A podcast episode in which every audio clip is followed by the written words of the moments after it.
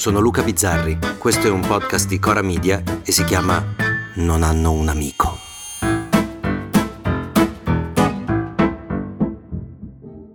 Esplode il caso calcio scommesse e Matteo Salvini, ministro delle uscite a cazzo di cane, dice la sua postando una foto con Lino Banfi e scrivendo quanto erano belli i tempi di Oronzo Canà.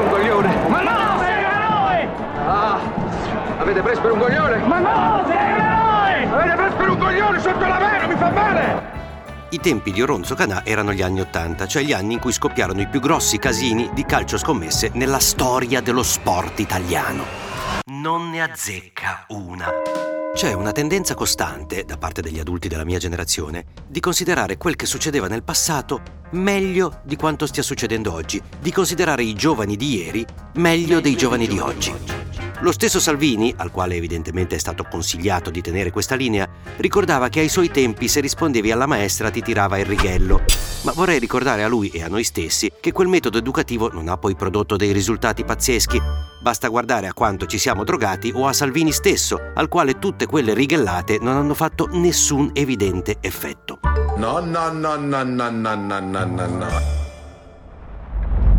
Pochi giorni fa sulla stampa è uscito un bell'articolo a firma di Elisa Forte su uno studio fatto a Milano Bicocca a proposito dei giovani e della violenza che possono trovare in rete o nei videogiochi. Ora io non mi permetterei mai di contestare questi dati, ma mi piace pensarci un po' su. I punti di questa ricerca sono, cito, Punto 1. Molti dei nostri adolescenti fin da bambini sono abituati a videogiochi violenti nei quali ci sono figure di donne preoccupanti, donne che non incarnano ruoli da protagonista, ma nel migliore dei casi semplici ruoli decorativi. E qui mi fermo, ma non è vero. A partire da Tomb Raider in poi ci sono molte donne protagoniste nei videogiochi, pure in Call of Duty sparano delle donne. Ma vabbè, continuo. Le donne sono raffigurate in modo stereotipato, con corpi irrealistici e ipersessualizzati. Bisogna che gli adulti, i genitori, controllino cosa i figli vedono e con cosa giocano. Andiamo a controllare cosa fanno e come sono rappresentate le donne. Vediamo e capiamo cosa fanno le donne e che cosa sono invitati a fare i giocatori. È qui che comincio a divertirmi. Ora, io sono accerchiato da genitori. E se c'è una cosa che proprio non manca, è il controllo sulle vite dei loro figli. Sanno i voti prima di loro, ne conoscono gli spostamenti, sanno se non vanno a scuola e controllano telefoni come neanche un servizio segreto. Quanto riguarda il passato e i corpi irrealistici e ipersessualizzati, il primo sogno erotico di un'intera generazione si chiamava prima Gico e poi Margot. Aveva due tette da incubo e trattava Lupin III come un coglione totale, fregandolo sempre. Cioè era lei quella intelligente dei due. A proposito, Margot, senti ora io. Metti giù le mani.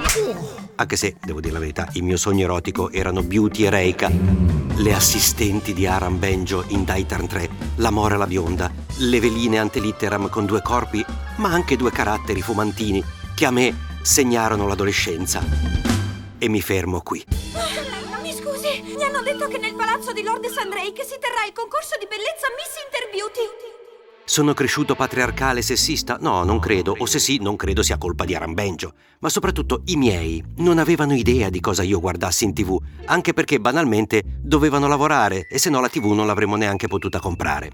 Ma andiamo al punto 2 della ricerca universitaria. Punto 2. Per colpa dell'assenza di noi adulti, ariaie, e di percorsi strutturati nelle scuole, molti adolescenti ricevono educazione sessuale dalla pornografia che trovano in rete. Io qui di nuovo penso al mio passato. Noi adolescenti ricevemmo l'educazione sessuale dalla pornografia che non trovavamo in rete, la trovavamo in dei giornaletti appiccicosi, su Postal Market o in qualche VHS di Frodo. Io non ricordo percorsi scolastici o adulti presenti, anzi, mi ripeto, gli adulti di oggi ho l'impressione che siano molto più presenti nell'educazione sessuale dei loro figli. E questo sarà un bene? Non lo so. Poi lo studio continua dicendo, e la taglio un po' con l'accetta, che la violenza presente nei videogiochi anestetizzi le nuove generazioni e cita due momenti iconici. Boh, boh. In GTA 5, cito, è pratica comune avere rapporti sessuali mostrati con scene inequivocabili con delle prostitute che possono essere uccise per riavere il denaro speso. Us. E continuo a citare. In Red Redemption una missione è andare a uccidere le suffragette che stanno manifestando per il diritto al voto. What do you think about women's suffrage? Women voting? Sure, why not? intanto mi fa impressione che tanto non si chiama Red Redemption, il gioco ma si chiama Red Dead Redemption e in più qua hanno scritto Redemption, scritto Redemption con la T, ma non si scrive così, si scrive con la P, Redemption. Non so se l'errore sia della giornalista o della studiosa, anche perché Red Dead Redemption è uno dei pochi giochi su cui ho perso letteralmente dei mesi e me ne vergogno e giuro che delle suffragette manco mi ricordavo. Per quanto riguarda GTA ho dei vaghi ricordi, sì, in GTA si può fare quel che dice la signora, ma GTA è un gioco. Cioè ci si può anche lanciare dai palazzi con la macchina, io non vedo però un aumento dei decolli dai garage multipiano. Ma io ho un altro dubbio e quindi ritorno al passato. Mi raccontava mio padre che nel paese suo, negli anni 40, mio nonno era l'unico del paese che non bastonava mia nonna. Bastonasse? Non lo so, vabbè mi telefonerà quell'altra per correggermi. Era l'unico che non bastonava mia nonna. In tutte le altre famiglie il bastone si usava, ma parecchio, e credo che nessuno di loro avesse mai giocato a GTA. Ora io sono un giullare, avrò sicuramente torto, ma noi discutiamo del fatto che i videogiochi aumentino o possano aumentare la violenza al netto del fatto che i numeri delle violenze non stanno aumentando, anzi in certi casi stanno diminuendo.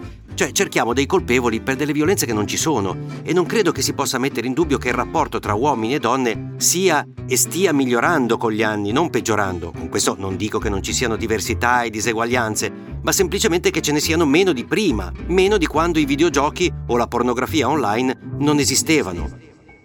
Ma io non sono un esperto e quindi alla fine la mia fine è solo una domanda e la domanda è ma siamo proprio sicuri?